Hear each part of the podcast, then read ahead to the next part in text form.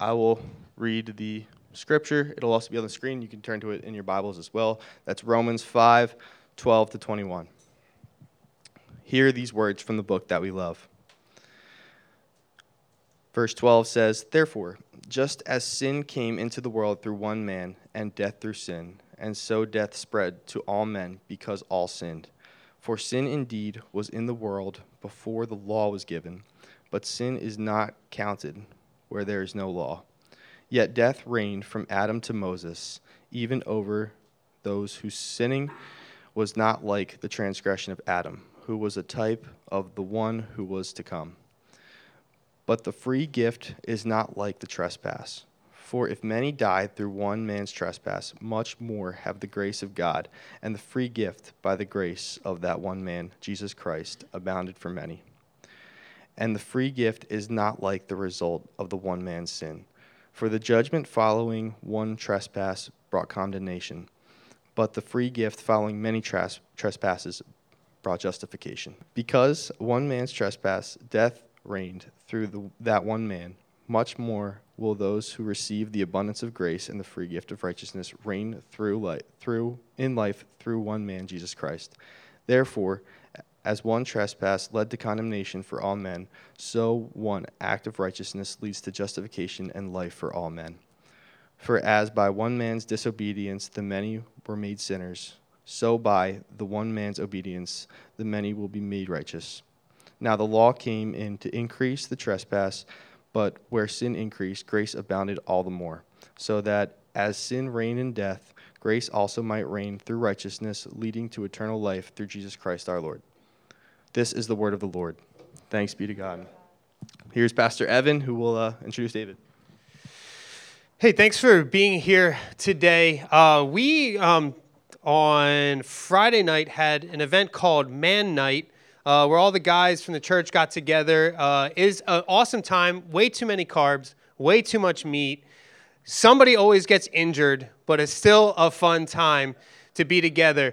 And we, the reason why we do things like that is because we really value men at this church stepping up, leading their families, living godly lives in obedience to Jesus Christ and his word. And so we like to get together, we like to play pool basketball for those reasons, but we want to thank the men for everything they're doing at this church, and that's mostly why we do, we do this. Now, speaking of men, uh, we have several men who are elders in training at our church right now, and Lord willing, in September, they will be officially elders. Now, if you're a member here, that's on you to make sure you vote and say that you will receive them as your elders. But they're going to go through assessment. They've been going through training. And one of those guys is David Gockley, who, true story, was one of the first people ever to come to Liberty Northeast when it was a Bible study in my living room. And so uh, David's been with us for a while. He's a godly man. He loves his wife. He loves this church. And we're excited to have him preach for us here today. So let's invite David and welcome him. Welcome. Um, as Evan said, thanks for the introduction, Evan. Uh, my name's David, and I'm uh, elder in training here at Liberty. Um, so we'll be in Romans 12 or Romans 5, 12 through 21, as Brett read today. Um, and since we're jumping into the middle of Romans, I wanted to try and uh, give us a little bit of context for what else is going on in Romans. So, at the very beginning of Romans, Paul is talking about his desire to be in Rome and specifically to preach the gospel there. Uh, with this in mind, it's no surprise that the book of Romans ends up being more or less a summary of the gospel.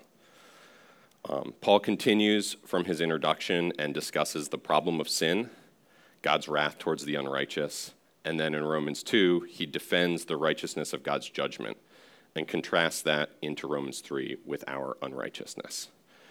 Uh, in Romans 4, we see a bit of a shift from the problem of sin to the solution to that problem, uh, highlighting the idea that our salvation is by faith alone, not by anything that we've done. Um, and we see this continue into our passage. Uh, we see Paul contrasting our union with Adam and our union with Christ. He highlights the magnitude of Christ's work and shows how Christ's work can count for us. So, while we're in the passage today, I'd like us to specifically focus on our identity in Christ and the freedom that it brings us. Uh, to flesh this out, we'll follow the same basic pattern that Paul is following here. We'll look at who we are without Christ and then who we are in Christ. Who are we without Christ? Well, Romans 5 12 through 14. Therefore, just as sin came into the world through one man, and death through sin, so death spread to all men because all sinned. For sin indeed was in the world before the law was given, but sin is not counted where there is no law. Yet death reigned from Adam to Moses, even over those whose sinning was not like the transgression of Adam, who was a type of the one who was to come.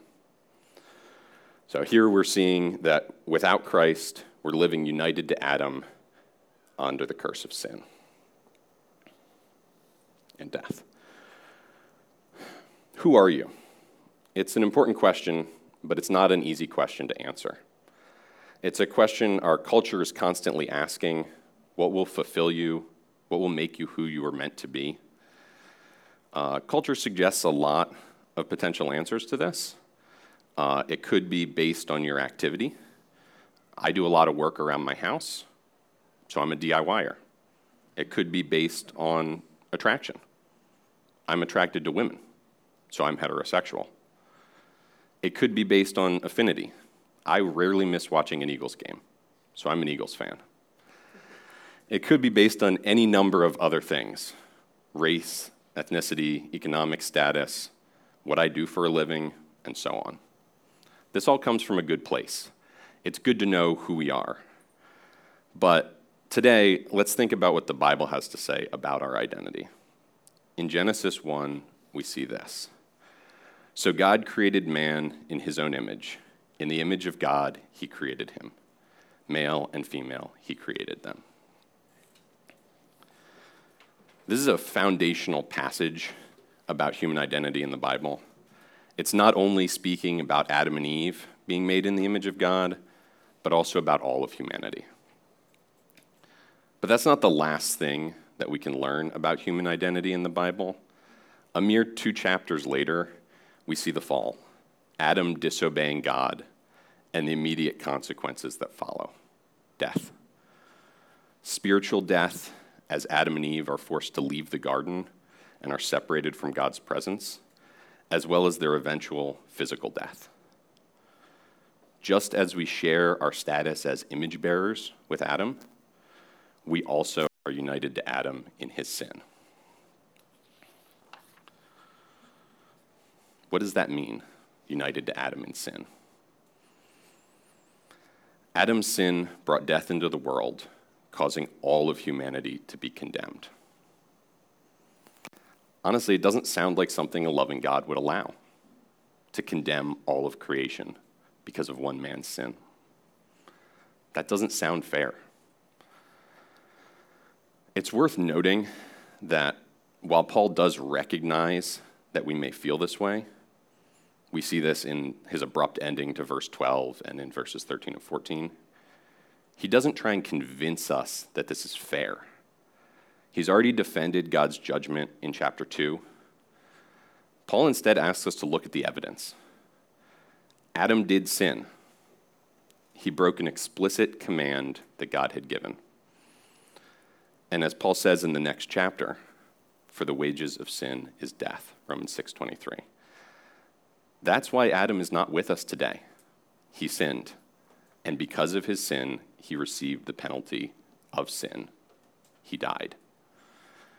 This is the setup for what Paul says in verse 14. Yet death reigned from Adam to Moses, even over those whose sinning was not like the transgression of Adam, who was a type of the one who was to come.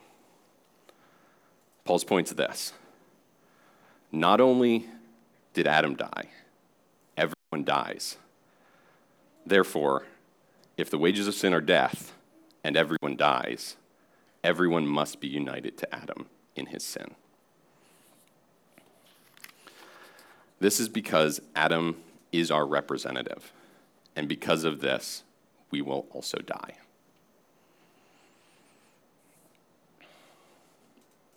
I don't like this. It's a hard thing for us to think about culturally Uh, we don't have good cultural categories for being guilty because of something a family member has done. We live in the United States, and we're a culture of rugged individualists. Our cultural myth is the cowboy, a man alone in the wilderness with no history, maybe even a man with no name, seeking to make a place for himself by his own grit and determination, outside of any authority greater than himself. That's our cultural mythology. That's who we think we are. And yet, here, we're faced with scripture that tells us that we're united to Adam, the first man, in his error, his sin, trapping us. We should always remember that Christianity is countercultural. Uh, every week we sit here and we do corporate confession. We confess the ways that we've sinned together. That's not something that really makes any sense to our culture, um, but it does make sense biblically. The Bible's full of genealogies and group identities, and don't just think that's an Old Testament thing or something that's negative. Um, think about the New Testament. Think about the Philippian jailer in Acts 16. He encounters the gospel, and his response is to share it with his family. And in the next verse, we see this and he was baptized at once, he and all his family. So, to take a step back, this is bad news. We're united to Adam and cursed to death. At this point, we might be thinking, hey, I'd rather this didn't work this way. Can't I just be responsible for myself? Adam seems like kind of a lousy representative. He's like an overworked public defender.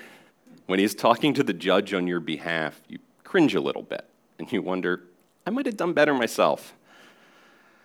But right at the end of verse 14, we see a turn, we see hope. Adam, who was a type of the one who was to come. So, if you have a church background, you might be thinking at this point, what about Ezekiel 18:20? the soul who sins shall die. The son shall not suffer the iniquity of the father, nor the father suffer the iniquity of the son. The righteousness of the righteous shall be upon himself, and the wickedness of the wicked shall be upon himself. I'm not guilty of Adam's sin. I wasn't in the garden with Adam and Eve, taking a bite of the fruit. So it doesn't feel fair that I inherit things that I didn't choose for myself.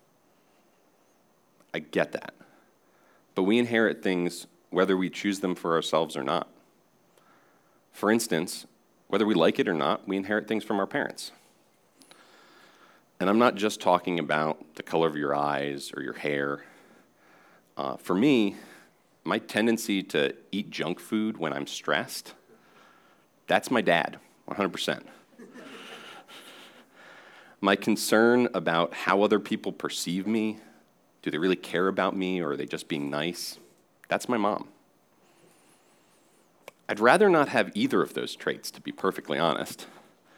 But we don't get to choose our parents or what we inherit from them. And taking this a step further, we can also think about things like being prone to heart disease or high cholesterol or diabetes, addictions like alcoholism, things we have to watch out for, go to specialists earlier than our friends for, or avoid altogether because we inherited them. We have to admit, whether we like it or not, we inherit all sorts of things. And from Adam, we inherited a sin nature, a broken reality from a failed representative.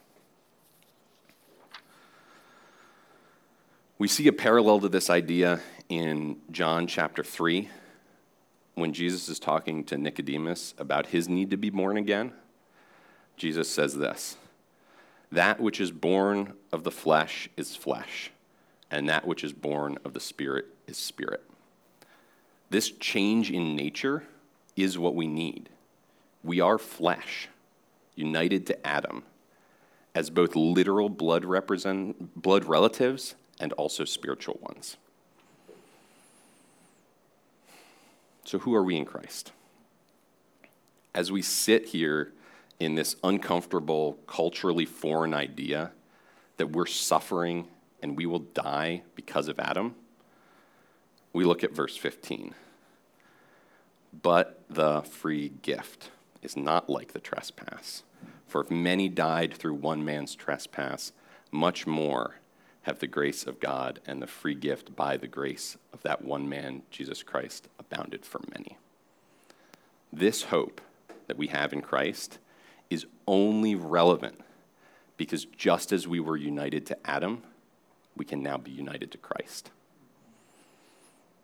We get to trade out the overworked public defender and not for an opportunity to represent ourselves, but for the top notch, best in the world defense attorney.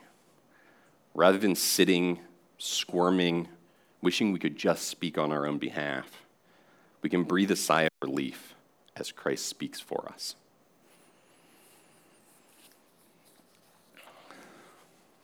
Now, we should remember this isn't just a one to one transaction.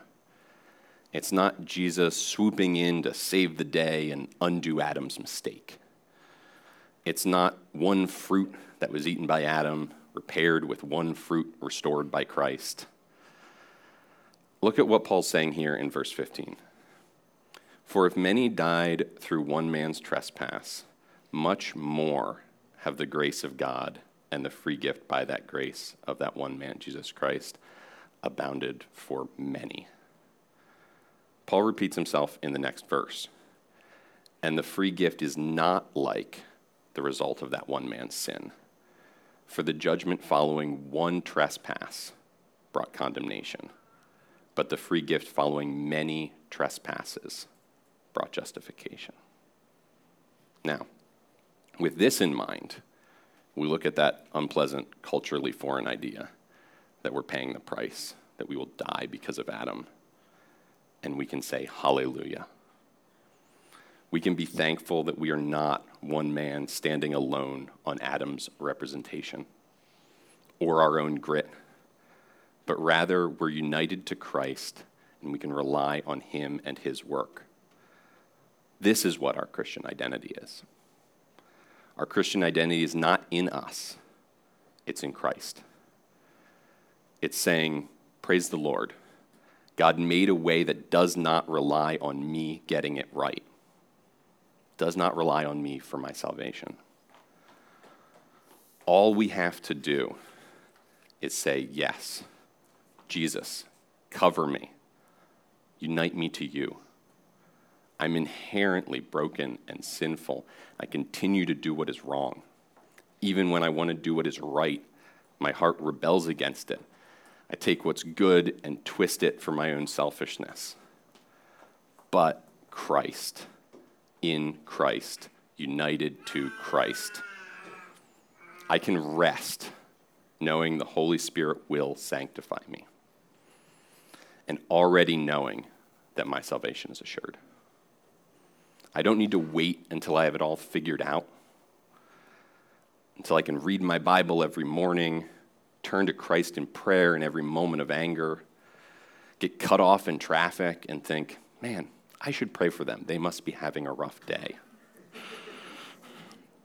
I don't need to wait until my motives are perfect. I'm united to Christ today. I'm covered by his work on the cross, by the free gift and I need not fear death. Death has been conquered. And now, when I die, I'll be going home, where my Father in heaven will look at me and see the righteousness of Christ. So, what do we do knowing that we have this assurance? To quote Evan, let's let Scripture interpret Scripture. Let's look at the beginning of the next chapter, where Paul says this. What shall we say then? Are we to continue in sin that grace may abound? By no means. How can we who died to sin still live in it? Do you not know that all of us who've been baptized into Christ Jesus were baptized into his death? We were buried, therefore, with him by bapti- baptism into death, in order that just as Christ was raised from the dead by the glory of the Father, we too might walk in newness of life. There's a risk that if we truly see the enormity of Christ's work on the cross, we may think we can continue in sin. Have you ever been have you ever had someone be gracious to you when you don't deserve it? What should your response be moving forward? When Brittany forgives me for being a thoughtless jerk to her, my response is not, sweet, I guess I can do it again. My response is to marvel at her ability to model grace to me and to seek to do that for her. When someone can forgive like that, it should inspire love. Remember what we're talking about here. Christ's work is so much more than Adam's sin, infinitely more. Infinitely more than the ever expanding universe in which we're all sitting right now. In The Gospel Centered Life by Bob Thune, he has this wonderful chart that outlines our lives as Christians. As we move from left to right on this chart, it shows how we become aware of our sinfulness and God's holiness and the need for the work of the cross to bridge that gap. As we continue to mature in our faith, we move to the right, gaining an ever expanding knowledge of God's holiness our sinfulness, and seeing the power of the gospel grow to fill that gap. In the book, Thune talks about our tendency to shrink the cross and how this leaves us desperately on our own, trying to make up the difference. What Paul's warning us against here is a little different, but we can illustrate it using this same graph. After reading the second half of chapter 5, we should be in awe of the magnitude of Christ's work on the cross. This is a good and right response. But we can't stop there. We have to let that fuel a growing realization of God's holiness and our sinfulness. If we just see how much was done for us on the cross, we might think that we can go on sinning. You wouldn't want Christ's work on the cross to be wasted. But if we're also growing in an understanding of God's holiness and our sinfulness, the response is relief because we know just how much we need the cross. If you're feeling this tension, I'd encourage you to spend some time uh, in Romans it really will provide a nice uh, balance of all of these things. Um, I'd also encourage anyone here to spend some time rereading this passage this week. I hit a couple highlights, but there's a lot to learn.